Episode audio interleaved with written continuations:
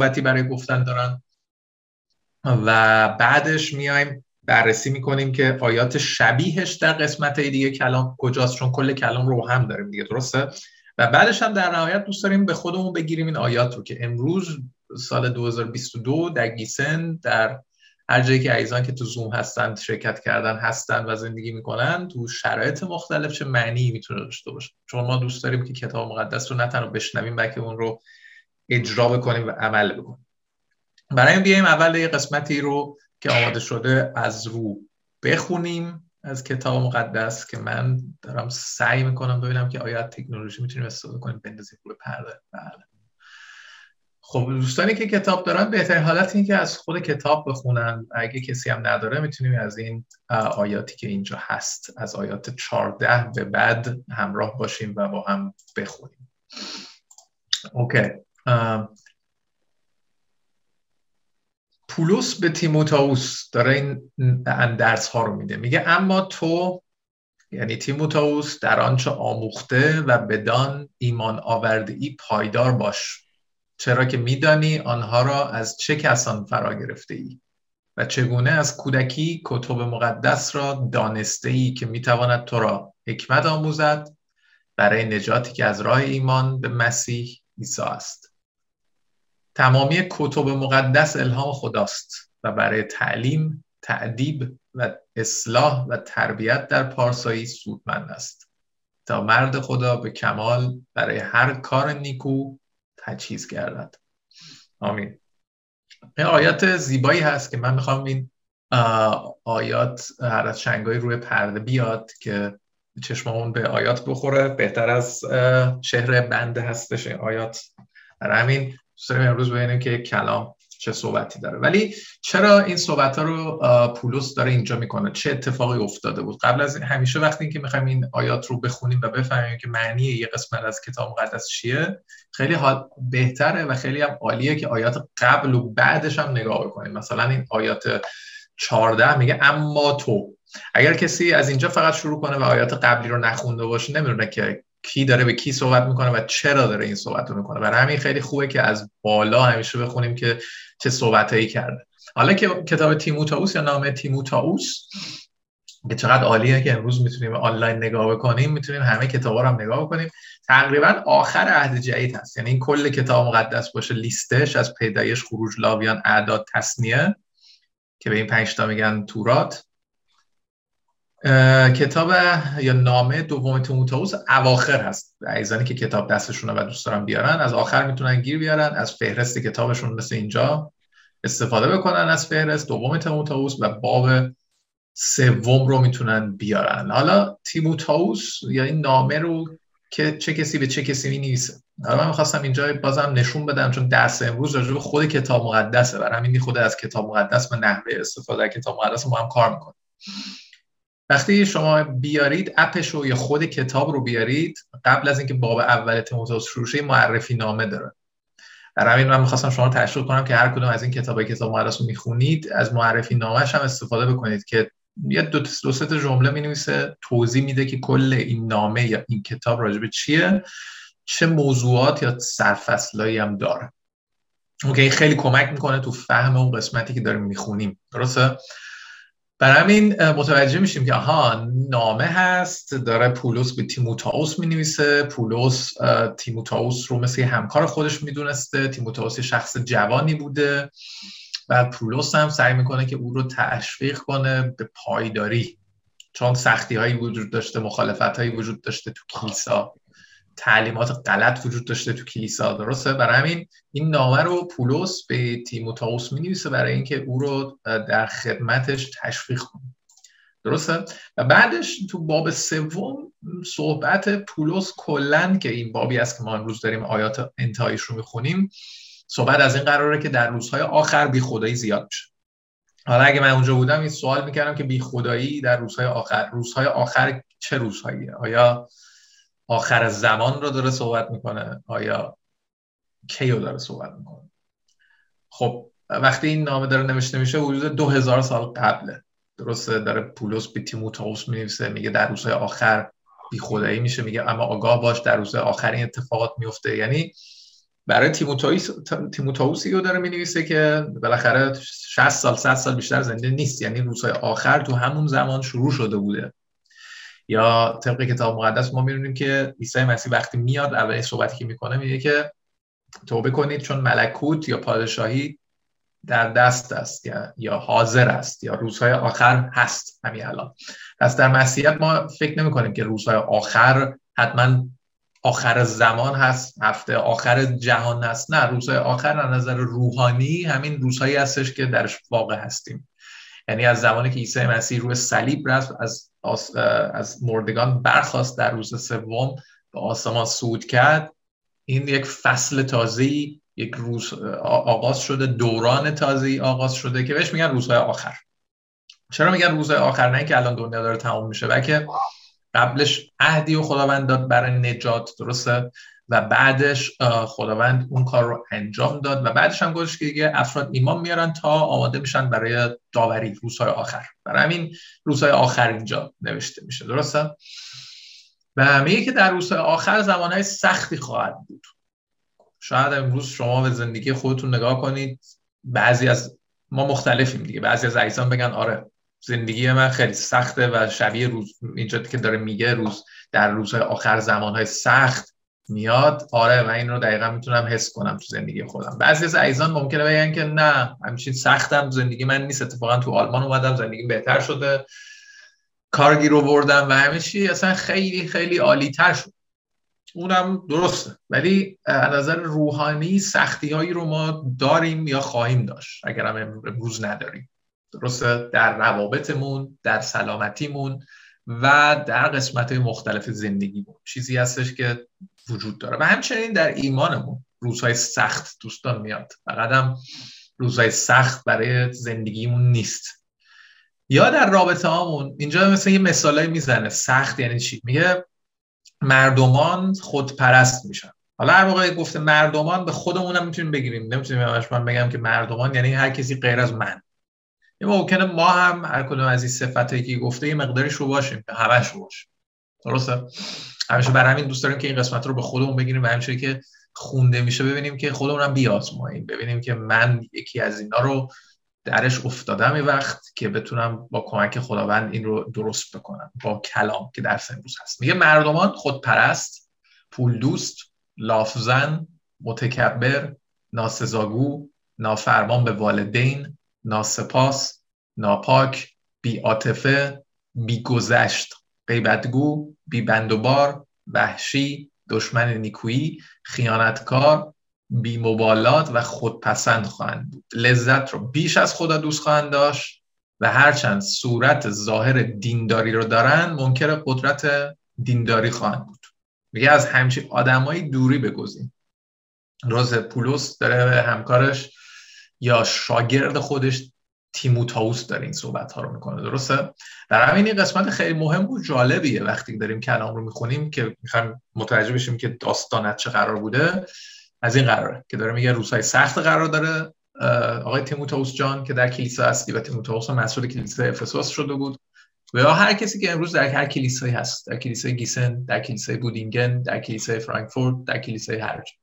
حالا 17 سال دیگه شما ممکنه تو کلیسای دیگه‌ای باشید، تو کلیسای لیورپول باشید، تو کلیسای اسپانیا باشید، در کلیسای تهران باشید، خدا چه میدونه. اینا همه وجود داره برای ما، یعنی سختی‌هایی خواهد بود تو کلیسا. چرا؟ چون ما با مردمانی تا می‌کنیم که اونا هم مثل ما ضعفایی دارن، گناهانی و دست و پنجه دارن، مثل خودپرستی، پول دوستی، لافزنی، درسته؟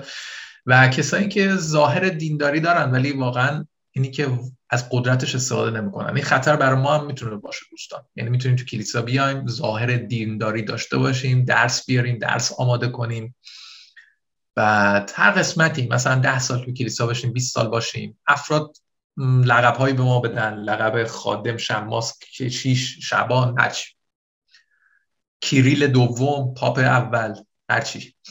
ظاهر دینداری ممکنه داشته باشیم ولی متاسفانه ممکنه خودپرست و پولدوس و لافزن و متکبر و تمام چیزهایی که بالا گفته باشه. قرار نیست ما این گونه باشیم. اینجا کتاب مقدس ما رو دعوت میکنه که برعکسش باشیم. یعنی نه تنها ظاهر دینداری کمکمون نمیکنه، بلکه بعد قدرت رابطمون با عیسی مسیح استفاده بکنیم. درسته؟ یکیش از این صفت‌ها نافرمان به والدین نمیشه که من یاد امروز افتادم که روز مادر هم هست، روز جهانی مادر هست که اینجا هم می‌خواستم به همه مادرها تبریک بگم. یا اگر مادرهایی ما داریم که دور از ما هستن، میتونیم که با اونها امروز گپی بزنیم، SMS از کلام بدیم یا SMS مهربانانه خوبی مثبتی براشون بفرستیم و اونها رو تشویق کنیم. اگر پیش خداوند هستن که هیچی، میتونیم از خداوند شکرگزاری کنیم که زمانی رو به ما داد که با اونها باشیم و اونها زندگی تازه‌ای رو به ما دادن. یا اگر نوجوان هستیم یا خوبه که اونا رو احترام بگذاریم، یعنی نافرمان به والدین نباشیم. خیلی از اینا رو بتونیم در نه تنها با حرف، بلکه نه صورت کار رو نگه داریم، بلکه در عمل نشون بدیم. درسته؟ قراره که ما این شکلی باشیم و پولس تو کلیسا میگه از همچین آدمایی دوری بکن که فقط ظاهر رو نگه میدارن و باطن این گونه نیست. وقتی این حرفا رو داره میزنه، بعدش میاد آیات پایین‌تر و داستان از اینجا شروع میشه که میگه که این شکلی بوده، روزهای آخر است، خیلی‌ها ایمانشون ضعیف میشه و میگه ولی تو اینگونه نباش. درسته؟ ولی تو تعلیم و رفتار من رو دیدی و تو اونگونه باش. یعنی چی؟ یعنی که پولس خیلی زمان زیادی با تیموتائوس گذشته بود. میگه تیموتائوس جان، شما تعلیم من رو دیدی، رفتارم رو در عمل دیدی، هدفم رو در زندگی دیدی، ایمان و اعتمادم رو به خداوند دیدی، صبرم رو دیدی، محبت کردنم رو دیدی، تحمل کردنم رو دیدی، مخالفتایی که وجود داشته و همچنین آزارهایی رو که به خاطر کلام دید. ما تو کلیسای فرانکفورت هفته ها صحبت میکنیم راجع به آزار و رنج که خلاصش این بودش که بعضی از آزارها و رنجایی که ما بینیم به خاطر حماقت‌ها و تصمیمات غلط خودمون، ربطی اصلا به خدا یا تبدیل به اقبال خودمون نداره. ولی آزارهایی هم هست، رنجهایی هم هست که به خاطر مسیح هست، در راه بشارت کلام هست. میگه آزارهایی که دیدم، رنجهایی که کشیدم تو میدونی. حالا یه سری شهرها رو هم مثال میزنه که اینا در کتاب اعمال رسولان شما میتونید داستان زندگی و اتفاقاتی که برای پولس افتاد رو کامل بخونید. کتاب هم من نشون بدم تو لیست، اعمال نوشته یا اعمال رسولان، بعد از یوحنا هست. درسته؟ که اونجا مینویسه که مثلا در شهر لستره که آقای تیموتائوس اهل اونجا بود، پولس رو میگیرن، دستگیر میکنن به خاطر اینکه بشارت میداده همین و سنگسارش میکنن. ایشون فقط شانس میاره و یا بهتر بگیم که خداوند زمان بیشتری بهش میده که کشته نمیشه، همین. و میگه آزارهایی که به من رفته است نیک آگاهی. یعنی پولس داره میگه که شما به عنوان الگو به من نگاه کن، نه اینکه ایشون شخصی بوده که میخواسته غرور داشته باشه، بلکه معلم تیموتائوس بوده و همچنین نه در حرف بلکه در عمل کردنش. میگه عمل کردن منو ببین و همچنین ببین که بها دادم در راه ایمانم، فقط حرف خالی یا سود نبوده. میگه اما خداوند مرا از همه این مشکلات رهانید. آیه 12 میگه همه کسانی که بخواهند در مسیح عیسی با دینداری زیست کنند آزار خواهند دید. دوستان، امروز اگه ما در کلیسا هستیم، حالا تو کلیسا افراد مختلفی هستن، ممکنه امروز کسی عزیزی باشه که ایمان داره، کسی هم هست که هنوز ایمان به عیسی مسیح نداره، اومده تحقیق داره میکنه. هر کسی در قلب خودش میتونه بسنجه. ولی اینو بدونیم که هر کسی به عیسی مسیح ایمان بیاره و با او بخواد زندگی کنه، در دنیای فرو افتاده امروزی آزارهایی رو هم خواهد دید. یعنی زندگی در مسیح گل و بوته نخواهد بود. این گونه نیست که همه مشکلات من در مسیح تموم شد. یعنی که بعضی از رئیسان در اینترویو میگن که آقا من در عیسی مسیح ایمان آوردم و همه مشکلاتم حل شد، خوشحال شدم، افسردگی ندارم، بدهی ندارم. اینا چیزهایی که از کتاب مقدس نیست. هر کسی هم که یه مقداری آگاهی داشته باشه شما رو رد میکنه. یعنی همچین چیزی نوشته نشده، اینجا نوشته این همچین چیزی داریم، برعکس شده. همه کسانی که بخوان در مسیح عیسی دینداری کنن آزار خواهند دید. پس خبر واقع گرایانه اینه که در مسیح وقتی ما بخوایم در دنیایی که فرو افتاده است زندگی پاک داشته باشیم، سختی ها است، مخالفت ها است. ولی خبر خوش اینه که ما تنها نیستیم. اوکی، ادامه داره. حالا این مثالی هم میزنم، میگه اگه نخواهیم این سختی‌ها رو بر خود بگیریم چه اتفاقی میفته؟ میتونیم مثل بقیه باشیم. درسته؟ میگه کسایی که شرارت پیش هستن، شیادن. خب میگه اما شرارت پیشگان و شیادان در بدی پیش خواهند رفت، فریب خواهند داد و فریب خواهند خورد. یه زندگی بدون خداونده، یه بار تو میزنی، یه بار میخوری، اینطوریه. یه بار مال یکی رو بالا میکشه، یه بار یکی دیگه مال تو رو بالا میکشه. این گونه گذر زمان میشه. ولی ما این گونه اماش اینجا شروع میشه درس امروز. میگه اما تو در آنچه آموختی بدن ایمان آوردی پایدار باش، یعنی مثلا بالایا نباش. قراره که کلک بزنی، کلک بخوری، ظاهر ایمانداری فقط داشته باشی، یه ریش بلندی بذاری واسه بگی من الان ایماندار به مسیحم، یا یه صلیبی بندازی بگی به خاطر این من ایمان به مسیحم، یا تتویی بکنی بگی من به خاطر این حتما ایماندار به مسیحم. اینا مشکلی نداره، خوبه، ولی کافی نیست. اینا تنها این قضایا ما رو به مسیح تبدیل نمیکنه. یه مثالی که تو این روزا تو ذهن من هست، مثل خیلی از علمای مسیح، از خود مسیح، مسیحا، من فقط به قولی مایه میذارم، اصلا به دینای دیگه کاری ندارم، اصلا به خرافات و دروغایی که وجود داره. ولی در مسیحیت هم ممکنه تو این خطرات قرار بگیریم. چرا؟ چون این نامه رو پولس داره به مسیح می‌نویسه. درسته؟ پس ما هم میتونیم اینا رو داشته باشیم. مثلا میشه مثل خیلی از علمای توی کلیسا فقط ظاهر رو داشت. مثل در تاریخ میبینیم پاپ‌هایی که لباسای آنچنانی داشتن و فقط ظاهر نمایی میکردن. حالا منظورم اینه که هر کی پاپ بوده در تاریخ آدم بسیار کثیفی و غلطی بوده. نه، دا کسی هم داشتیم با خدا بودن. یا کشیشایی که اخبار صبح تا شب میاد اینا کارهای خلافی کردن. خب اینا ظاهر ایمان رو داشتن ولی در باطنشون نه. فقط سوء استفاده چی بودن. درسته؟ یعنی اینا کلام رو که رد نمیکنه، بلکه خودشون نشون میدن که چقدر در کلام نبودن. یا الان مثلا مثالی که الان تو اخبار هم هست، مجله آلمانی اشپیگل هم دیروز نوشته بود، کیریل دوم، ایشونم مثل پاپ ارتدوکس هست در روسیه، سمدریش هست و اینکه بسیار بسیار هم شما به نظرتون میرسه که چقدر ایشون ایماندار هست و باید تعظیم کرد جلوشو و چگونه هست و چگونه و ولی متاسفانه می‌بینیم که در عمل نه، این گونه نیست. در عمل می‌بینیم که فرمان میدن جنگ و کارهای خراب کنید. درسته؟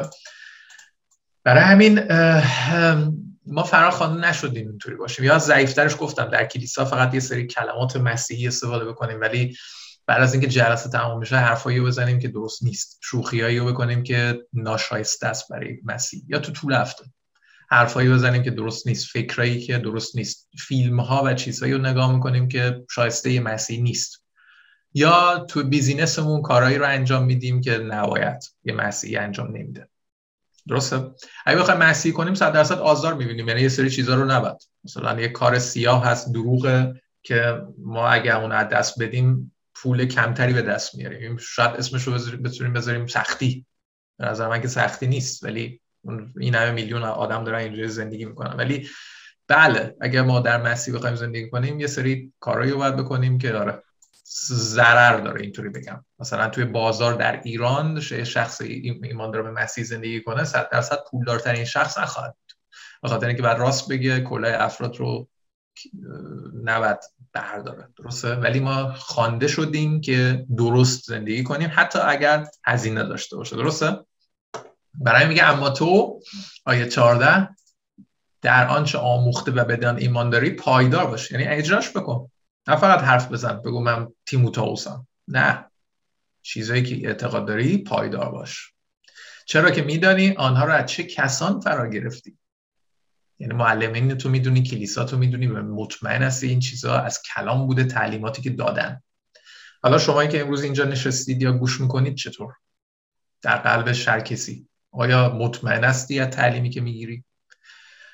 آیا بعد 10 سال، بعد 2 ماه، هر چقدر میدونی تو از چه کسانی تعلیم گرفتی مطمئن هستی؟ یا با هر باد تعلیمی به یه جهتی، یک شخصی میاد در میزنه شاهد یهوه، میری یهوه‌ای میشی، مرمونه تو خیابون میبیند مرمونی، یه بابای دیگه خواب میبینی، خواب یه دونه بابا رو میبینی که به اون ایمان میاری. نه، ما فراخوانده شدیم که اطمینان داشته باشیم. منظور از اطمینان این نیست که کسی نباید سوال داشته باشه یا کسی نباید در ایمان شک داشته باشه، اینا اوکیه، ولی باید اطمینانی هم داشته باشیم من کجا دارم تعلیم میگیرم، مثلا پولس داره به تیموتائوس برای تشویقش یادآوری میکنه، میگه تو میدونی، مطمئنی چه کسایی تو تعلیم گرفتی، من هستم. بالاترش داره میگه که از مادرت، از مادر بزرگت لوئیس و فینیکی یاد گرفتی، شما ایمان آوردی. باب 1 آیه 5 رو من بیارم اینجا، با هم چقدر سریع هم میتونیم قشنگ ورق بزنیم. باب 1 آیه 5 اینجا داره میگه دیگه، میگه که ایمان بیره تو را به یاد میارم که نخست در مادر بزرگت لوئیس، اسم خانومه، و سپس در مادرت یونیکی بود و یقین دارم که اکنون نیست در تو هست. یعنی شخصی بودش که پدر و مادر بزرگش هزینه کرده بودن، زمان گذاشته بودن، یاد داده بودن کلام رو به این بچه. فکر کنیم آقای تیموتائوس. تو پرانتز چقدر نقش پدر و مادرها مهم هست در مسیحیت. اگر شما پدر و مادری هستی، چقدر مهمه که آیا ما هم همچین نقش رو داریم تو زندگی ایمانی فرزندانمون، نوجوانانمون، که برای آنها الگو باشیم، برای آنها تعلیم بدیم، مثل تیموتائوس. درسته؟ میگه که چرا که میدانی آنها را چه کسانی یافت گرفتی و چگونه از کودکی کتب مقدس رو دانستی. درسته؟ همین آیاتی که خوندیم، مادر بزرگ، مادر، اینا درس دادن. و این خانواده مسیحی خیلی مهمه. خانواده مسیحی فقط یک شنبه ها اومدن کلیسا یا بچه رو آوردن یا آوردن نیست. یا ایمان مسیحی تنها اینی که قبل غذا دعا کنیم نیست، که البته شاید هم خوبه. اینا منم تشکر میکنم که اگه این کار رو هیچ موقع نکردیم، ایمان آوردیم مسیح، شاید هم خجالت میکشیم اول کار، ولی این کار رو انجام بدیم، میشه اشکالی هم بعد یه مدت میشه عادتی، عادت زیبا. ولی بعد هم صحبت بکنیم، زمانهایی رو داشته باشیم و بچه صحبت بکنیم درباره مسائل مختلف. درسته؟ ببینیم که نظر کتاب مقدس رو آموزش بدیم بهشون، یا اینکه سرچ کنیم ببینیم شروع این همه کتابای عالی هست تو این کلیسا.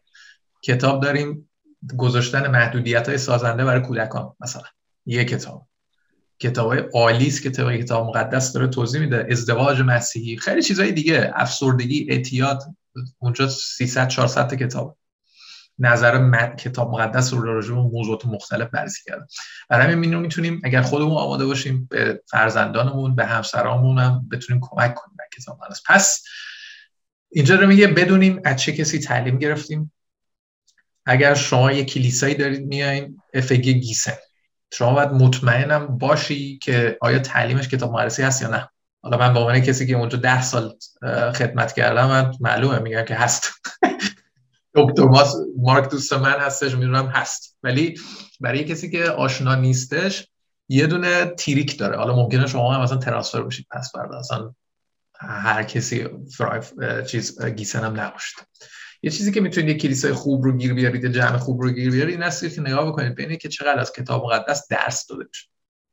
آیا توی کلیسا فقط یه سری چیزایی گفته میشه که اصلا نه کتاب مقدس باز میشه نه چیزی؟ فهمیدن خدا محبت است، آمین، 2 زانو بزن، 3 برو بالا و پایین برو، این کافی نیست. باید کتاب مقدس باز بشه، بسیار زیاد باید خونده بشه، مزامیر، امثال، کتب مقدس، همه جای کتاب مقدس. اگر یک جمع کتاب مقدسی فقط یوحنا باب 3 رو صبح تا شب کل سال میخونن، این کافی نیست. کل کتاب مقدس باید خوند که امروز درباره‌اش صحبت میکنیم. برای این یه دونه فاکتور مهمی از این است که یک کلیسای خوب که میخواید گیر بیارید، هر شهر و کشوری میرید، یکی از کارهای یک ایماندار اولش همین هست. بعد از اینکه خونه رو گیر آورد، بعد از اینکه دید نمیدونم روه آلدی کجاست، این است که ببینه که اگه ایماندار است کلیسای من کجاست، من کجا خواهم رفت و اونجا خانواده من خواهد بود. البته تو کلیسای گیسن دکتر مارک من میدونم کمک میکنه، عزیزانی که ترانسفر میشن سعی میکنه کلیسایی که تو محلی هستن کلیسای خوب رو بهشون معرفی کنه. ولی خود شما هم مسئول هستید که نگاه بکنید که چقدر این کلیسا کتاب مقدس توش هست و به فراوانی هست. درسته؟ این یه دونه از فاکتورهاش هست که اینجا میگه که از چه کسایی داری تعلیم میگیری، پس مهمه. آیات 15 میگه چگونه از کودکی کتاب مقدس دانسته‌ای. حالا داره راجع به کتاب مقدس توضیح میده که میتواند تو را حکمت آموزد برای نجاتی که از راه ایمان به مسیح عیسی است. کتاب مقدس رو پس دوستان ما تو یک شنبه یا روزهای هفته هر کسی برای خودش وقتی مطالعه میکنه، فقط برای جمع کردن یه سری اطلاعات نیست. چون یه سری اطلاعات یه زمانی جمع میشه، بعدش هم آدم دیگه میدونه، میره پطرس که پولس که تیموتائوس که نوح چیکار کرد، بعد ابراهیم چیکار کرد، داوود کار خلافش کجا بود، کار درستش کجا بود، مزامیر رو کجاش، نظرش چی بود. همه اینا رو بعد چند سال که آدم تو کلیسا میاد خودش مطالعه میکنه کل کتاب مقدس رو، دستش میاد. این لازمه ولی کافی نیست. بلکه اینجا میگه که این کتاب مقدس میتواند تو رو حکمت آموزد، یعنی میتونه به ما فهمی رو بده تو زندگی روزمره که چگونه تصمیمات رو طبق کتاب مقدس بگیریم برای نجاتی که از راه ایمان به مسیح است. یعنی یک، باعث رشدمون میشه در نجات. اکثر افراد که کتاب مقدس رو میخونن معمولا بعد از ایمانشون میخونن، یعنی افراد کمتری هستن که کتاب مقدس رو میخونن بعد به واسطه اون ایمان میارن. داریم اینطوری، هم نمیخوام بگم نیست، ولی درصد کمتری این گونه هستن. یعنی پس کتاب مقدس خوندنش فقط باعث ایمان نیست، بلکه نجات هست، رشد کردن در نجات هست. یعنی یه بار با ایمان میاریم، یه بار هم در چیزهایی که یاد گرفتیم قرار رشد کنیم. درسته؟ حکمتی داشته باشیم که ببینیم که در این موقع چجوری من عکس العمل نشون بدم، این حرفو زدن چیکار کنم، این اتفاق افتاد چیکار کنم، در این تصمیم چیکار کنم. درسته؟ یعنی کتاب مقدس خیلی مهمتر از یه سری اطلاعات هست. بلکه برای چی لازمه؟ میگه که آیه 16 آقای تیموتائوس توضیح میده اینو، میگه تمامی کتاب مقدس الهام خداست. حالا یه لحظه اینو فراموش کنیم. برای ایناست، برای تعلیم، تربیت، برای تعلیم، تأدیب، اصلاح و تربیت در پاسداری سودمند است. درسته؟ پس کتاب مقدس رو ما میخونیم فقط برای تعلیم و یا جمع کردن یه سری اطلاعات نیست. حالا تعلیم هم منظورش فقط جمع کردن اطلاعات نیست. اگه ما مدرسه مکتب هستیم که تعلیم میبینیم، فقط جمع کردن یه سری اطلاعاتی که بردم بریزیم دور نیست. بعضیاش هست که هنوز هم استفاده میکنیم. مثلا جمع و تفریق و ضرب رو یاد گرفتیم که میتونیم امروز حساب بکنیم مثلا یه سری چیزا رو نیازم داریم. مثلا یعنی تعلیم فقط یه سری اطلاعات بیخود و بیهوده نیست، بلکه قراره که استفاده بشه. پس تعلیم هست از کتاب مقدس، تأدیب هست و از این موقع به ما نشون میده که چگونه باید منشی رو داشته باشیم، چگونه باید کار بکنیم. اصلاح هست، یعنی خیلی موقع یه سری کارا رو میریم، راهایی رو میریم که کتاب مقدس نیست، بهش عادت هم کردیم، تو خانواده‌مون انجام می‌شده، تو جامعه‌مون انجام می‌شده، تو کشورمون انجام می‌شده، یا نه اصلا تو خودمون این گونه تصمیم گرفته بود. وقتی میایم کتاب مقدس رو می‌خونیم میگه که نه، این گونه نیست، انگار قراره که جهت فکر کردن و زندگی ما رو اصلاح بکنه کتاب مقدس. و تربیت در پارسایی. پارسایی یعنی که چگونه ما بدون گناه شمرده میشیم دیگه. درسته؟ کلمه پارسا یعنی بدون گناه شمرده شدن. تربیت در پارسایی یعنی رشد کنیم در پارسایی، رشد کنیم در منش مسیحی. میگه سودمند است کتاب مقدس. حالا برای چی اصلا باید تعلیم و تأدیب و اصلاح و تربیت در پارسایی ببینیم که چی بشه؟ ممکنه یکی بگه، یعنی آیه 17 میگه که چی بشه. میگه تا مرد خدا، زن خدا. اینجا جنسیت منظور نیست، حالا نمیگه فقط مردان، زنان کاری نداره. مرد خدا به کمال برای هر کار نیکو تجهیز کرده. یعنی چی؟ یعنی ما برای زندگی روزمره‌مون این کلام رو میخونیم، نه برای آخر عاقبتمون یا آخرت یا زندگی پس از مرگ. نه، کتاب مقدس رو برای این میخونیم که چگونه اینجا یه زندگی پری داشته باشیم، چگونه برای هر کار نیکو تجهیز باشیم، یا چگونه برای هر کار نیکو آماده باشیم، یا چگونه هر کاری رو برای جلال خداوند انجام بدیم. درسته؟ پس باید کتاب مقدس رو تو قلبمون، تو ذهنمون به وفور باشه. درسته؟ در عهد قدیم هم یوشع، ششمین کتاب از عهد قدیم، یعنی بعد از تورات 5 تا کتاب اول عهد قدیم رو میگن ششمیش یوشع. در یوشع هم چیزی شبیه این رو ما داریم. درسته؟ خداوند الهام میکنه به یوشعی که تنها بوده، الان موسی فوت شده، خودش مونده و حوزش و قوم اسرائیل. خداوند اون رو تشویق میکنه. یه چی؟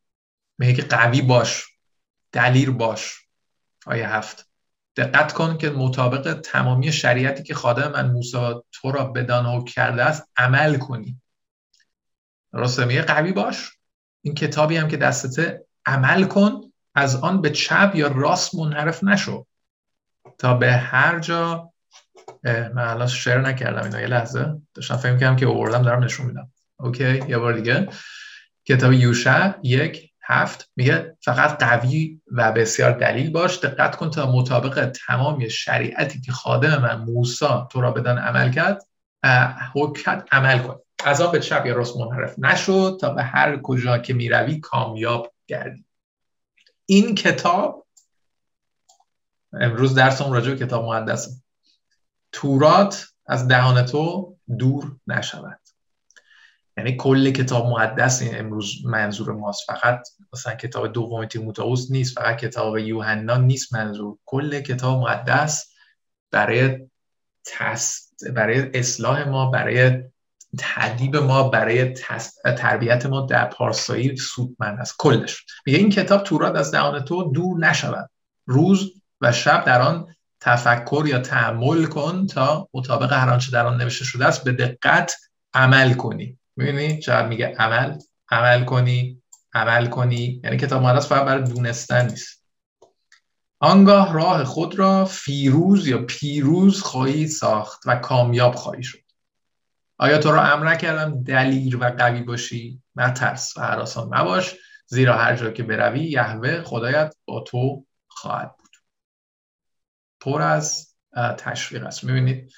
پس کتاب مقدس برای عمل کردن ماست و کاری میکنه که ما بتونیم پیروز باشیم، کامیاب باشیم تو زندگی، ترس نداشته باشیم. آیا کسی هست که از آیندهش میترسه؟ مطمئن نیست که چی میشه؟ خود من خیلی موقع.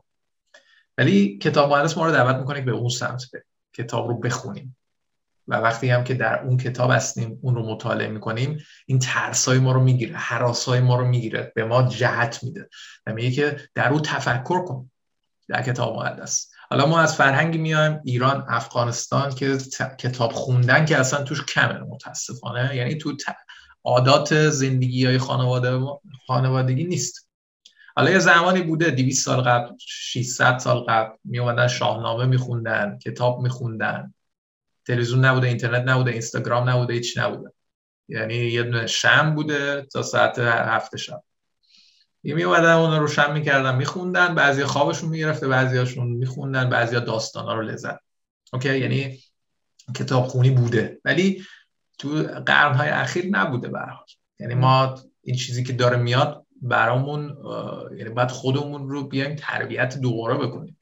هیچ کسی، یا اینطوری بگم، افراد خیلی کمی هستن که از کتاب خوندن لذت میبرن تو فرهنگ ایرانی یا افغان، چون عادت نشده برام، یا کتابای خوب تبلیغ نشده، یا کتابای خوب خونده نشده. معمولا یه سری کتابایی بوده حداقل تو مدرسه و اینا که آدم حالش به هم میخورده، به زور نمره باید پاس میکرد. درسته؟ یه سری کتابا هم بوده مذهبی که به زبون دیگه شما باید قرائت میکردی، یعنی هیچ لذت یا فهمی توش نبود.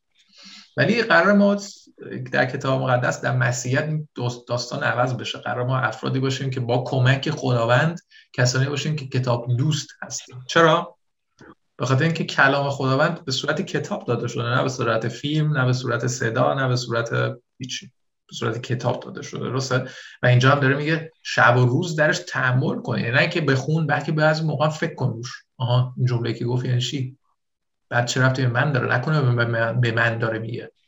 آها، نکنه میگه که قوی و نترس برای منه، یا نکنه که اینجا که داره میگه که پول دوست، الان منو داره میگه. برای همینه که تفکر خیلی مهمه در کتاب مقدس، چون اون موقع است که به خودمون میگیریم و اون موقع است که خداوند انگار داره صحبت میکنه. درسته؟ پس اینو باید یه سری عادت‌های جدید رو باید بیاریم تو زندگی در مسیحیت. فقط اینطوری که نیکه حالا میایم تو کلیسا. من اگه 100 سال بیام تو کلیسا بشینم رو صندلی که مسیحی نمیشم. مثل یه دونه صندلی که بذاریم توی مثلا پارکینگ، ماشین نمیشه که. به مرور زمان با خوندن، با عوض کردن طرز زندگیمه متوجه هستی. و این سخته دوستان. من میخوام بگم که اصلا خیلی باید تلاش کرد، ولی با خداوند، با کمک خداوند و با مشارکت‌ها و تشویق همدیگه این امکان پذیره بعد این مدت، و این کمک رو میکنه. هرچی کلام تو زندگی من باشه، ترسا، استرابا، دروغ‌ها، خرافات، حرفای بیخود، گناهان کمتر. درسته؟ پس این صحبت یوشع هم تو این قضیه با هم شنیدیم. حالا قسمتی رو داریم با هم میخوایم نگاه کنیم یک لحظه که ازش خیلی سریع گذشتیم. آیه 16 گفتیم برای چیه کتاب مقدس. اگه کسی فردا از شما پرسید دوستتون، خواهر، برادر، پدر، هر کسی، گفت کتاب مقدس رو برای چی میخونید؟ تورات، انجیل، شما مگه مسیحی هستی؟ مگه دیوونه شدی؟ اول از اینکه آر نداشته باش از مسیحیت. یک، آره میتونم اگه کسی منو خیلی دوست میشناسه میتونم بهش بگم. منظورم اینه که فردا برم تهران، برم کابل، تو خیابون بگم منو از اونجا با تیر بزنن. نه، باید حکمت هم داشته باشم، ولی آر نه، آر نباید داشته باشم. اگه کسی میگه و خطر جانی همین الان برای من نداره، میتونم بگم بله کتاب مقدس میخونم به خاطر اینکه به مسیح ایمان آوردم با مطالعه، با شناخت. حالا برای چی میخونیم؟ نه برای ثواب، بلکه برای تعلیم، تدریب، اصلاح، تربیت در پارسایی. یعنی هدفی داره. حالا این کتابی که دست ما هست دوستان، کتابی که دست شما هست، حالا ممکنه عهد جدید الان دست شما باشه، نشستید، ممکنه کتابی هم داشته باشید کل کتاب مقدس، یعنی از پیدایش شروع شده تا مکاشفه کلش رو دارید. حتی تو این لیست من انگار درست حسابی نشون نمیده، ولی این مکاشفه آخریش. خب کل این کتاب میگه تمامی کتب مقدس الهام خداست. یعنی چی این کلمه؟ یعنی که نه فقط تورات 5 تا اول، پیدایش، خروج، لاویان، اعداد، تثنیه که اکثرش رو، این 5 تا رو، اکثر قسمت‌هاش رو موسی می‌نویسه، نه تنها مزامیر و امثال که ایرانی‌ها خیلی دوست دارن و میخونن و توش پر از برکت هست، نه تنها اناجیل مثل متی، مرقس، لوقا، یوحنا که داستان زندگی مسیح رو میگه که چگونه عیسی مسیح به دنیا آمد، چگونه برای گناهان من و شما رو صلیب رفت، در روز سوم از مردگان برخاست و چگونه زنده شد، به آسمان صعود کرد در دست راست پدر. نه تنها رومیان که میاد کل اصلا ایمان مسیحی رو توی نامه شرح میده، یا تیموتائوس، نامه‌های پولس، کل کتاب مقدس میگه که الهام خداونده. الهام خداونده یعنی چی؟ الهام خداوند همکار آقای پولس، آقای پطرس یه توضیح میده. دوم پطرس باب 1، من قبلا اینجا آماده کردم، دوم پطرس باب 1 آیات 20 و 21 میگه بدانید که هیچ وحی کتب مقدس زاییده تفسیر خود نبی نیست. یعنی کل این کتاب مقدس که دست شما هست. من یه سوال دارم، یه سوالی میکنم که اصلا نمیبینم کی داره جواب میده، ولی هر کسی در قلبش. این کتاب مقدس رو خیلی افراد زیادی، بیش از 40 نفر نوشتن، درسته؟ خیلی افراد گوناگونی در این بازه 1500 سال نوشتن، ولی میگه اینجا هیچ کتاب از این 66 کتاب زایده تفسیر خود نبی نیست. یعنی همین خود شخص همینطوری ننوشته که نشسته مثلا بگه بیام امروز یک کتاب بنویسم. آقای موسی بگه که بیام حالا تثنیه رو بنویسم، حالا کتابی از خودم باقی بذارم. یا مثلا نویسنده استر نمیاد بگه که من بیام داستان استر ملکه پادشاه ایران خشایارشا رو بنویسم که این ایرانی‌ها و پس فردا بخونن. یا داوود نمیاد قسمت زیادی رو بنویسه در مزمورهای مختلفی رو مثل دعا، درسته؟ یا آقای مرقس نمیاد مثلا بگه که من بس داستان عیسی رو بنویسم پس فردا اسمم همیشه بمونه، همه بدونن مرقس هست. نه، میگه که اینا زایده تفسیر خود نبی نیست، درسته؟ میگه که به اراده انسان آورده نشد، زیرا وحی هیچگاه به اراده انسان آورده نشد، بلکه آدمیان تحت نفوذ روح القدس از جانب خدا سخن گفتند. یعنی چی؟ یعنی تمام نویسنده‌های کل کتاب مقدس 66 تا کتاب تحت نفوذ روح القدس قرار میگیرن و چیزهایی رو مینویسن. حالا چیزهایی رو که مینویسن با قلم انسانی مینویسن، با نگارش خودشون مینویسن. مثلا نگارش آقای یوحنا و نگارش آقای مرقس فرق میکنه. سبک آقای پولس با آقای پطرس نوشتاریش فرق میکنه. سبک نگارش مثلا آقای پطرس که اینجا نوشته با آقای موسی در عهد قدیم فرق میکنه. انتخاب کلمات، جملات، درسته؟ که خداوند اتفاقا از انسان‌ها استفاده میکنه، هیچ مشکلی هم نداره. آدمیان اینو نوشتن. بعضی از دوستانم از دین‌های دیگه بعضی موقع میپرسن که آقا این تورات و انجیل شما آیا اینو خود خدا فرستاده از بالا یه دفعه گفته نوشتن؟ آیا این اناجیل متی و مرقس لوقا یوحنا رو همینطوری یه دفعه به عیسی مسیح وحی شده گفته بنویس اینو الان بنویس عیسی نوشته؟ جوابش نه، اصلا نیازی نیست این گونه باشه. خدا هر جور بخواد عمل میکنه. اگه بخواد از بالا صحبت میکنه درگوشی بنویس، آره توی 66 تا آیاتی هست که خداوند خودش میگه، شخص داره مینویسه. داریم آیاتی هم داریم، مثلا از اینا داریم آیاتی که آقای متی مثلا مینویسه که از بالا صدا و ندایی رسید این از پسر من که از او خوشنودم. اینو خدا داره میگه، مستقیم داره میگه، ایشون هم مینویسه. اوکی، ولی همه اینا تحت نفوذ روح القدس نوشته شده توسط انسان، ولی انسانی نیست. هر کتابی که شما بگی امروز، هر کتابی، هر اسمی شما به من بگو، قرآن، انجیل، گاتاهای زرتشت، هر کتابی که شما به فکرت میرسه اصلا بگو به من، اگر این رو پوستی نوشته شده، اگر امروز وجود داره، یعنی یک انسانی نوشته، یه بالا نیفتده رو سر نبی، درسته؟ اگه انسانی هم نوشته پس انسان نوشته. پس باید نگاه کنیم که این تحت نفوذ روح القدس بوده یا نه. چگونه میشه اینو فهمید؟ با خوندنش دوستان.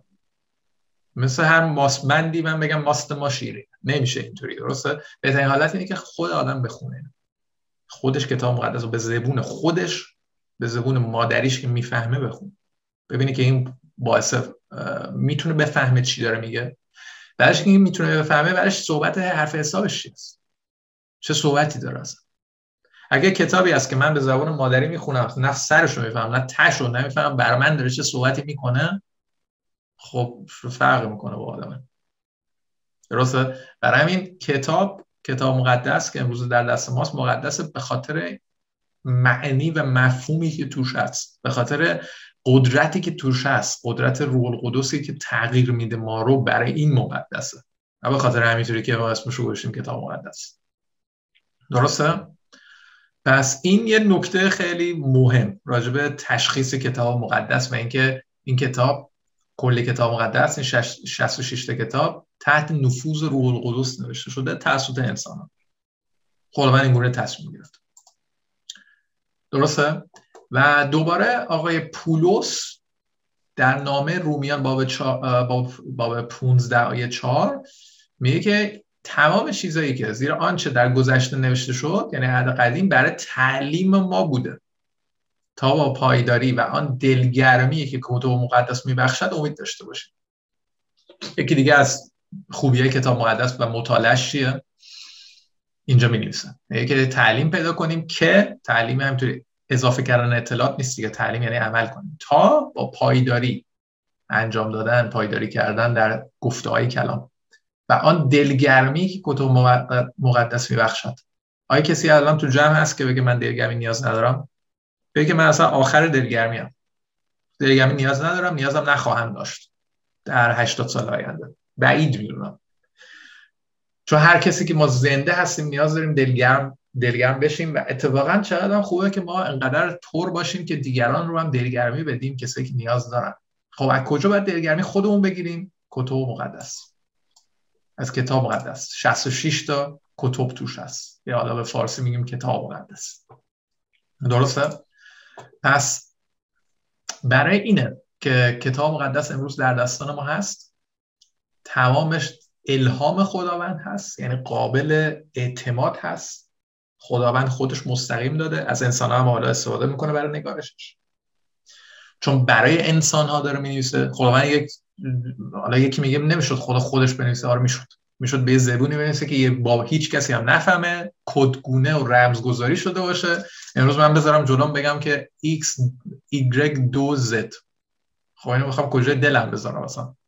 این چیزی رو خداوند نوشت، توسط انسانان نوشت که انسان‌ها برای خودشون قابل فهم باشه، ولی به الهام خودش، که ما بتونیم دلگرم باشیم امروز دوستان، که ما بتونیم تعلیم پیدا کنیم ازش، بتونیم ازش در تعدیب خودمون، دیگران، اصلاح خودمون، عزیزانمون، فرزندانمون، تربیت و رشد در ایمان مسیحی بتونیم استفاده کنیم تا برای هر کار نیکو در زندگیمون بتونیم مجهز باشیم، بتونیم پر باشیم. درسته؟ پس این خلاصه درس امروز بود که پولس به تیموتائوس میگه، به کلیساها میده، از جمله کلیسای امروز گیسن، از جمله فرانکفورت، از جمله هر کسی که این پیام رو وسط هفته فکر کنم صداشو داره میشنوه. کلام خداوند این صحبت رو داره میکنه که اینکه ما دوباره بیایم این رو اولویت قرار بدیم، مطالعه کتاب مقدس و خودمون، نه فقط روزهای یک شنبه، نه فقط حتما جمعه، در مطالعه با دکتر مارکل، دکتر مارکل یه ماه نیست بکنید. هر کسی برای خودش باید، همینطوری که دنبال غذا هست برای جسمش، برای روحش هم دنبال غذای روحانی باید باشه خودش. حالا چگونه میسنجیم که تعلیمی خوب درست هست؟ گفتیم همینطوری که پولس به تیموتائوس میگه ببین از چه کسایی داره این رو میگه. هر معلمی که شما تو اینترنت، تو تلگرام میزنید که حتما کلام رو درست نمیگه، که شما بسنجی با کلام. هر کسی خودش مسئوله، درسته؟ یعنی که اون شخص باید شناخته شده باشه که تعالیم درست داره میده. پولس به تیموتائوس میگه که من شناخته شده هستم، زندگی منو میدونی، معلمت بودم، انطاکیه، قومیه، لسترم، میدونی چه چیزی بر سر ما اومد، رنج‌های منو میدونی، صبر منو میدونی، همه چیز زندگی منو میدونی. درسته؟ در غیر این صورت بعد خودمون با کلام اون گفته ها رو تطبیق بدیم و این نیاز داره که خودمون بخونیم دوستان. کلام رو بخونیم و طبق اون زندگی بکنیم. و امروز تشویق اون کلام بر تک تک ما این هست که میتونیم دوباره شروع بکنیم. کسایی که کلام رو عادت مطالعه روزمرهشون، حالا منظورم اینه که هر روز بخون، چقدرم بهتره که کسی این کارو بکنه تو پرانتز، ولی پیوسته بخون. یعنی هر روز میخونه، یکی یه روز در میون میخونه، یکی 3 روز در هفته میخونه، ولی اگر یکی فقط هفته یه بار اونم تو کلیسای گیسن کتاب باز میشه، این خوب نیست، درست نیست. این صحبتی نیستش که خداوند به یوشع میگه که روز و شب در این تأمل کن. درسته؟ هر کسی برای خودش یه ربع ممکنه در روز. اگه ما در روز یه ربع نداریم که سکوت کنیم، بشینیم، فکرامون رو بتونیم تمرکز کنیم، مدیتیت کنیم روی کلام، این بده. یعنی یک زندگی فقط بدویی داریم که به درد هیچ کسی نخواهد خورد. برای خوب نگاه بکنیم، خیلی چیزایی که روزه مسیحی نگاه کنیم، یه سری چیزایی که زمان و انرژی و مغز ما رو داره میخوره به کنار بزنیم، میشه روزه مسیحی. این میتونه اینترنت باشه، میتونه اینستاگرام باشه، میتونه فیسبوک باشه، میتونه تلفن مثلا 5 ساعته با خاله باشه، هرچی، هر کسی برای خودش. درسته؟ میتونه غذا درست کردن ایرانی مثلا قرمه سبزی 8 ساعت طول میکشه باشه. میگه که من مثلا تا ماه آینده قرمه سبزی درست نمی‌کنم چون مثلا 8 ساعت در روز صرف جویی میشه. مثلا هر کسی با توجه به طرز زندگی و زمانهایی که داره بیایم از خداوند خواهش بکنیم که این حکمت رو به ما بده، چون کتاب میده، روح القدس که در ما هست این رو به ما میده، دوست داره که ما بتونیم در کتاب مقدس زنان و مردانی باشیم که پر از کلام هستیم. نه فقط دونستن کلام که به هم مثلا اون رو بیایم با غرور بگیم، بلکه عمل کردن که این کلام در زندگی ما عمل کنه. چقدر محبت داریم، چقدر برای هر کار نیکو در زندگی شخصیمون، در زندگی خانوادگیمون تجهیز هستیم. و بعدش هم میتونیم این دلگرمی رو به دیگران بدیم دوستان. من اینو می‌خواستم تشویق کنم. اگر در کلام هستیم خجالت هم از کلام نکشیم. اگر خواهری برادری در ایران داریم، مادری پدری داریم در ایران، پسر خاله، پسر عمه، هر کسی در ایران، در افغانستان، اگر در کلام هستیم، اگر این شادی و دلگرمی رو داریم، از اونها هم دریغ نکنیم. یعنی چی؟ که این کلام رو میتونیم به اونها بفرستیم. این اپ رو من به شما نشوندم، یو ورژن، درسته؟ از این اپ میتونیم آیاتی رو که خودمون میخونیم و در قلبمون تاثیر میذاره به دیگران شیر کنیم. امروز مثلا مزمور 19 خونده شد، اون رو میتونیم تو خونه بخونیم، اون رو شیر کنیم، اشتراک بگذاریم و هر کسی بخونه آرامش پیدا میکنه به جای پخش کردن فقط اخبار خراب. آقا روغن میدونی چند شد، فلان میدونی چند شد، بنزین میدونی چند شد، اونو میدونی گرفتن، اونو میدونی آویزون کردن، اینا که هست، همه هم تقریبا میدونن. خبر خوش چقدر ما میدیم به هم، و کتاب مقدس پر از همچین خبری است. بیایم ما هم دعا کنیم و بعدش هم به قسمت بعدی بریم. بعد دعا من میکروفون رو به سارا جان میدم. بیایم با هم دعا کنیم و خداوند رو شکر کنیم برای کلامش و همچنین برای خداوند دعا کنیم که ما رو شروعی تازه بده که بتونیم مردان زنانی باشیم در کلام. ای پدر آسمانی، از تو سپاسگزار هستیم که این کلامت روی خداوند تو برای هزاران سال نگه داشتیم. خداوند این کلام تو توسط ده ها نفر نگاشته شده در هزاران سال و بعد از 2000 سال عهد جدید یا 3000 سال عهد قدیم به دستان ما امروز به زبان مادری رسیده. خداوند از تو سپاسگزاریم با ته قلبمون و این رو ما یک هدیه میدونیم. ممکن بود ما هیچ موقع این رو نشنویم و نداشته باشیم. خداوند سپاسگزاریم به خاطر این لطف تو در زندگی ما.